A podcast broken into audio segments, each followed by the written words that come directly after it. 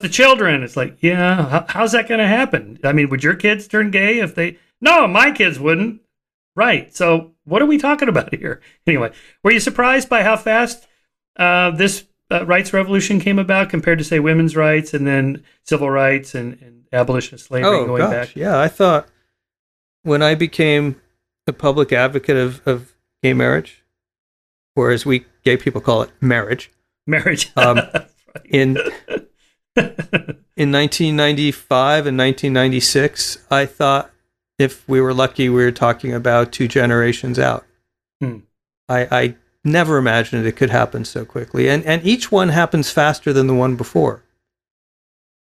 Because they build on each other. And that's moral learning. They use the same arguments. They build on each other. But you have to have an environment where these arguments can happen. If you're in an environment that's chilled or intimidated, where an entire side refuses or is reluctant to raise its qualms because it fears it will be canceled or sanctioned, lose their job, lose their livelihood.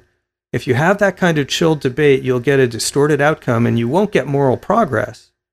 What you'll in fact get is a lot of chilling, a deeply divided society, and a lot of people reacting, voting again for people like Trump. The only way out is through.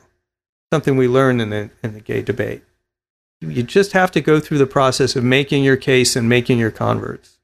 Yeah, again, some of my conservative friends, one of the things they liked about Trump, probably the number one thing I would hear when I'd say, "Why are you voting for Trump?" He stands up to the PC police, the language of the police, the cancel culture.